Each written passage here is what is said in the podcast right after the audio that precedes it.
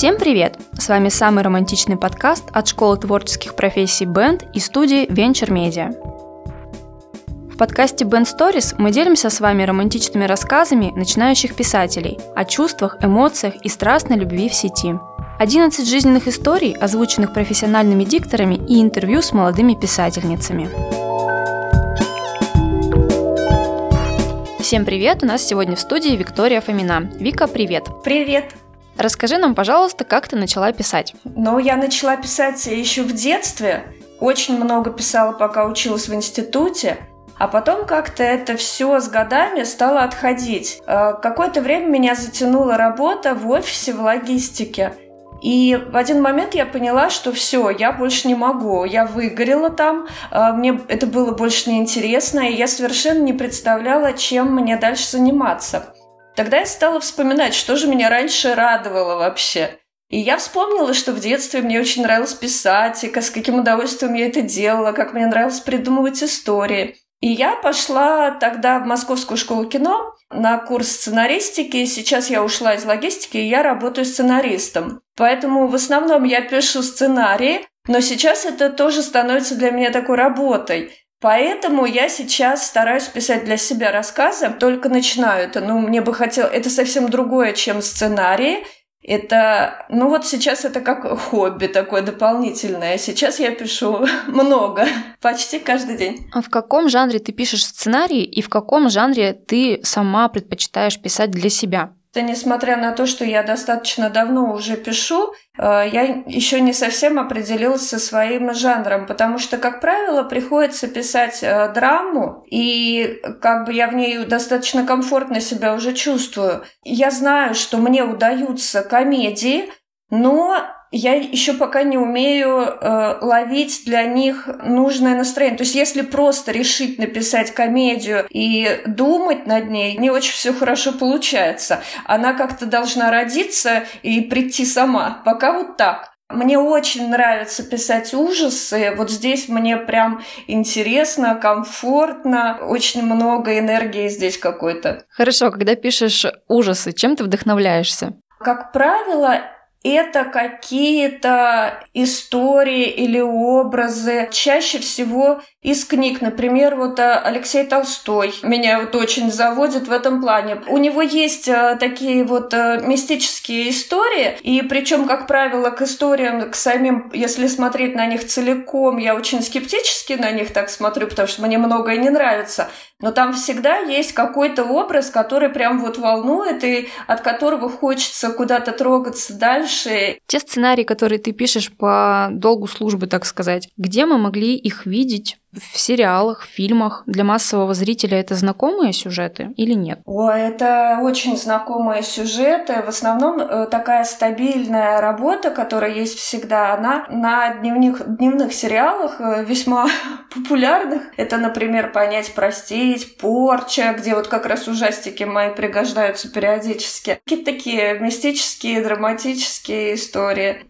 Ну, кажется, что у тебя работа мечты для тех людей, кто хочет писать, например. Мне кажется, они тебе позавидуют. А для тебя это уже становится рутиной, да, как я правильно поняла по разговору? Становится, да, но интересно то, что в этой профессии всегда есть куда двигаться и всегда куда развиваться. Там очень много надо учиться и работать постоянно, то есть нет предела совершенству. Когда я чувствую, что я устаю, э, мне очень много энергии дает э, возможность э, в какие-то другие направления э, развиваться, потому что это даже если говорить о сериалах, сейчас очень многие, очень много возможностей, ну и, и всегда надо развиваться для этого, да, и а когда ты пишешь для себя, ты скорее расслабляешься, медитируешь так, если так можно сказать, или это все-таки тоже активная работа? Нет, я не могу назвать это работой. Это какое-то интересное состояние, там, конечно, есть какие-то элементы работы, да, то есть есть э, э, какие-то моменты, где нужно подумать, что-то покрутить, исходя из тех знаний, которые у меня уже есть, там, по структуре, по той же, но, как правило, больше просто это какое-то как, ну, если сравнивать, то это может быть как общение с кем-то.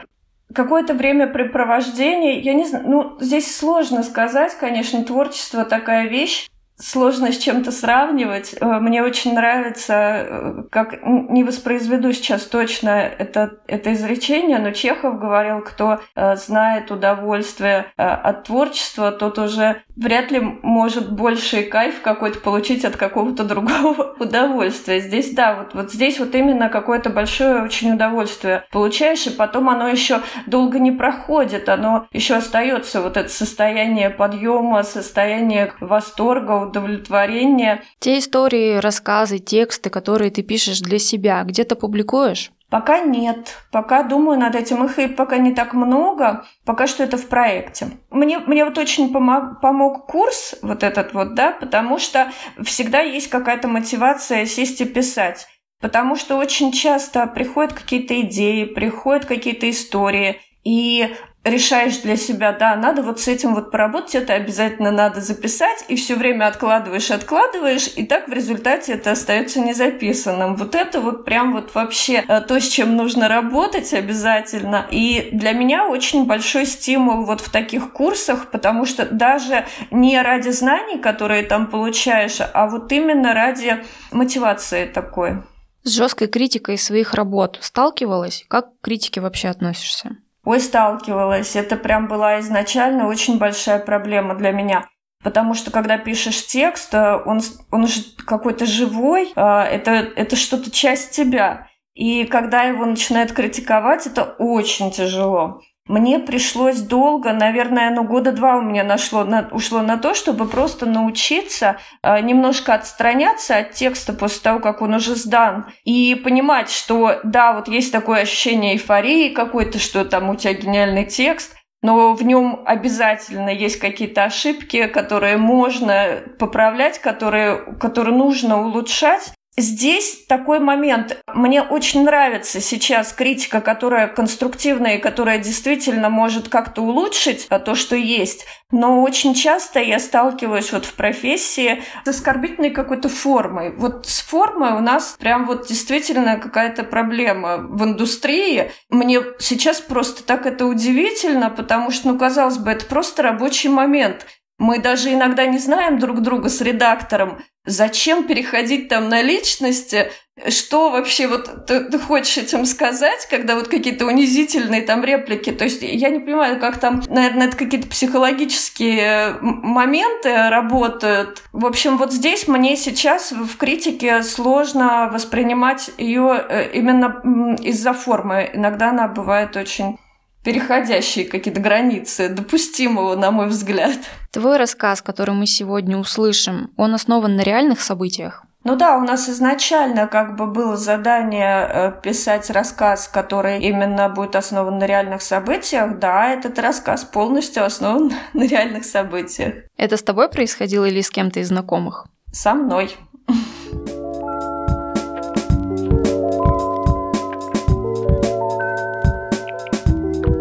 Виктория Фомина. Попутчик. Мы тогда встречались с Илюшкой месяца три. Между нами было что-то вроде турбулентности. Мы ревновали, ругались, расходились, сходились. В нашей квартире стоял перманентный запах секса. Наши телефоны были забиты бесконечными признаниями и пропущенными звонками. Кроме друг друга, у нас никого почти не было. Я вернулась в Москву после длительного пребывания в Таиланде. Все друзья растерялись.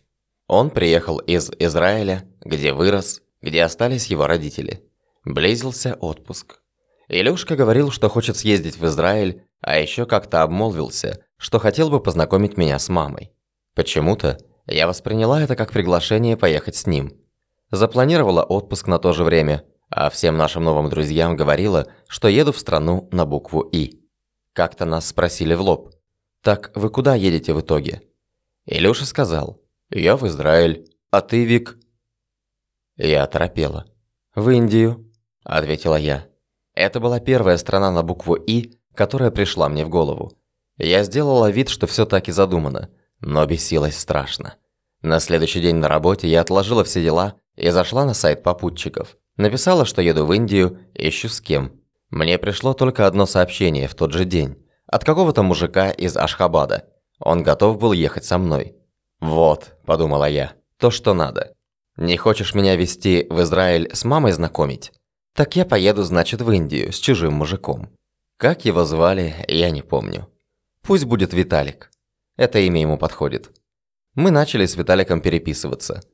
Он рассказал, что работает в Ашхабаде гинекологом, что у него есть взрослая дочь, он давно мечтал поехать в Индию, был мил и интеллигентен. Мы купили билеты. Я должна была лететь через Ашхабад, где Виталик собирался ко мне подсесть. Цель моя была достигнута. Илюшка места себе не находил. Уже было ему не до Израиля. Виталик продолжал писать каждый день. И тут стало выясняться, что с Виталиком что-то не то. Началось все с анекдотов. Каждый день он присылал мне их штуки по три. Были они такие. Пришла как-то обезьяна на рынок и говорит, взвесьте ко мне банан. А продавец отвечает, банан не взвешивать, а сантиметром измерять надо. Как бы я мило что-то отвечала. Что-то мне типа забавно. А у самой какие-то предчувствия стали закрадываться. И вот однажды Виталик пишет.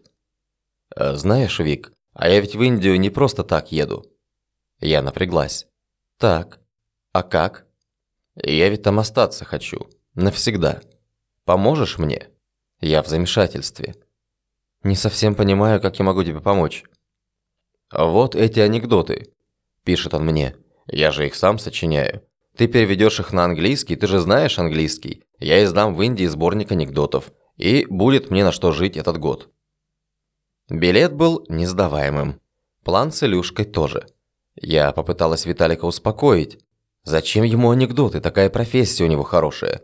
Он оживился, написал, что пусть профессия это будет запасным вариантом. Если с книгой возникнут проблемы, то я ему там помогу гинекологом устроиться. Я же знаю английский. Английский я знала, а еще знала, что в Индии даже волосы женщинам исключительно женщины стригут. С Илюшкой я расставалась вся в слезах. Как будто меня на фронт отправляют. Он уехал в Израиль, а я почти в тот же день в Индию. С Виталиком. Нужно сказать, что виртуальный Виталик оказался гораздо страшнее реального. В Ашхабаде меня ждал усталый, облысевший дядечка, похожий чем-то на Эдуарда Лимонова. Был он в поездке совершенно бесполезен, но слушался меня беспрекословно. Я прокладывал маршрут, разбиралась с водителями, билетами на поезд, отелями, а Виталик лишь восторженно смотрел вокруг и восхищался. Коровы срут прямо на голову. Оставаться в Индии я ему запретила. Жалко все-таки. Сгинул бы человек. Когда я вернулась в Москву, в аэропорту меня ждал Илюшка с огромным букетом цветов. И наша жизнь началась сначала. Разборки, расставания, запах секса, пропущенные звонки. В следующий отпуск мы поехали вместе в страну на букву «И». Сайт попутчиков я больше не открываю.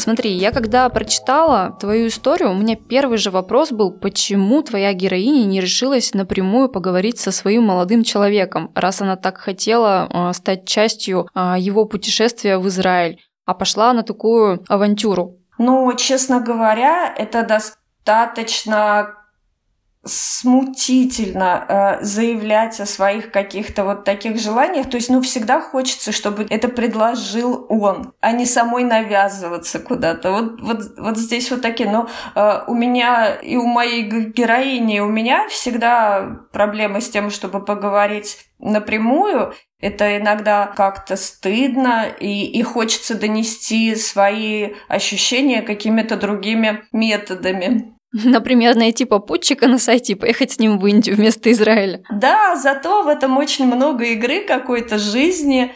Ну, жизнь приобретает много каких-то дополнительных красок.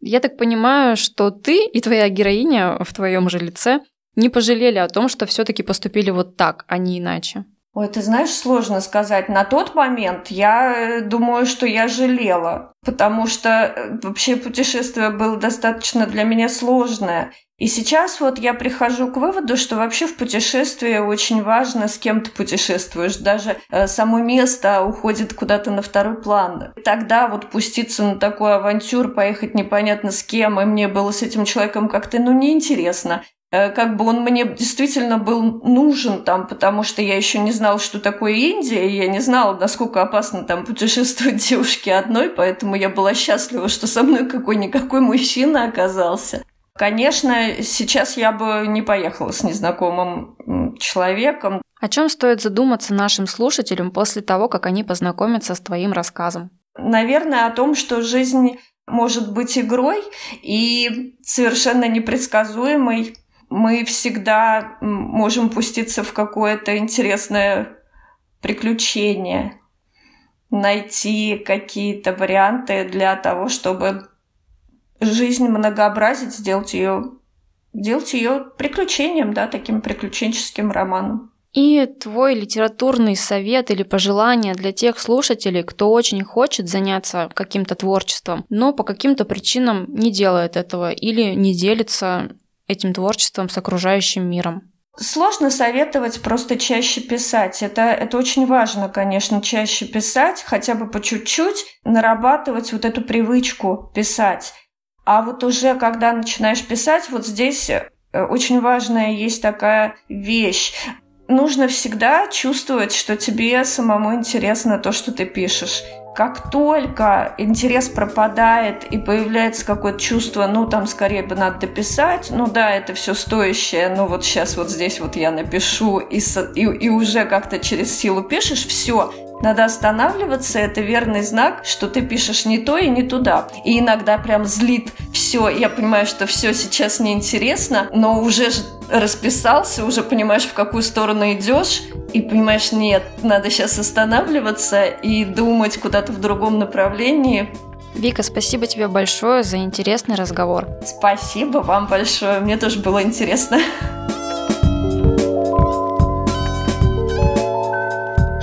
С вами был подкаст Ben Stories о чувствах, эмоциях и страстной любви в сети.